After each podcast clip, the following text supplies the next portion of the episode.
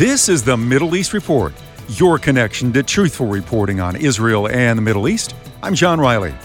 The country of Iran is the world's largest sponsor of terrorism. The country is on the verge of economic collapse. The government routinely attacks its own population for simple violations of Sharia law. Social media reports coming out of the country indicate that thousands of Iranian citizens have had enough of this oppressive government. Chris Mitchell is the Chief Middle East Bureau Director for CBN News. He filed this report.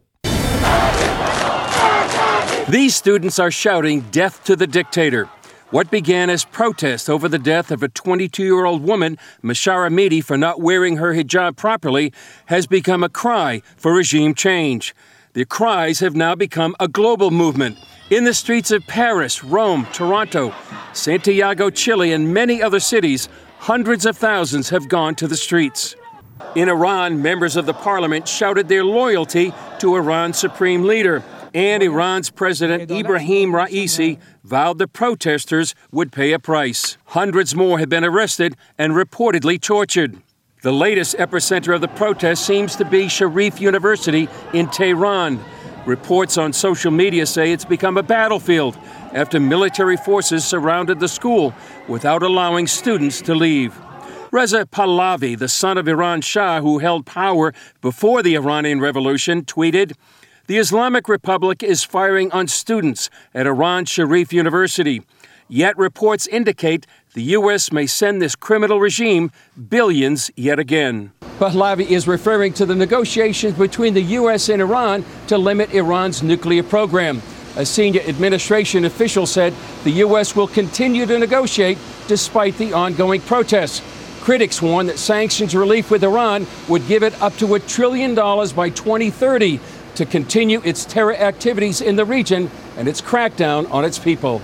Chris Mitchell, CBN News, Jerusalem. The host of CBN 700 Club, Gordon Robertson, responded to the massive protest in Iran. He said, We need to pray for the situation as well as the United States. America needs to stand for our ideals. Uh, and this is not just, you know, a critique of the current administration or the Obama administration that put the Iranian uh, treaty into motion and sent them billions of dollars, literally flew billions of dollars to them. Uh, and they've used that money to fund terrorism, uh, and they haven't stopped their nuclear program. Let's take it back to the Bush administration and putting Sharia law into the Constitution of Iraq, into the Constitution of Afghanistan and essentially dooming women that, that you will not be an equal citizen. We're not going to recognize freedom of conscience, freedom of religion, freedom of assembly, all the things that we cherish and hold so dearly here in the United States. Uh, we gave up on those ideals for some kind of elusive, it's illusion of peace. And why don't we stand up for what we really believe in? We're seeing wars in Ukraine. Uh, we're seeing uh, withdrawal from Afghanistan and now brutality coming to the women of Afghanistan. We need to pray for Iran. We need to pray for Afghanistan. We need to pray for the persecuted people of the world. But in order to do that, America has to be strong. And we have to once again believe in the ideals that we were founded on, that there's not some kind of two standard. Are we a light to the world? Are we a city set on a hill? Is all the great promises and covenants that our forefathers made?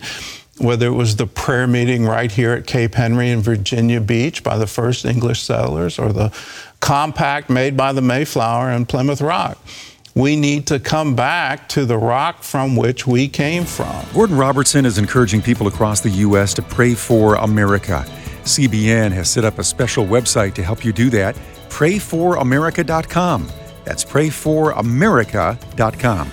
You'll find a variety of resources to help guide you in your prayers. That's the Middle East Report. I'm John Riley. Thank you for listening.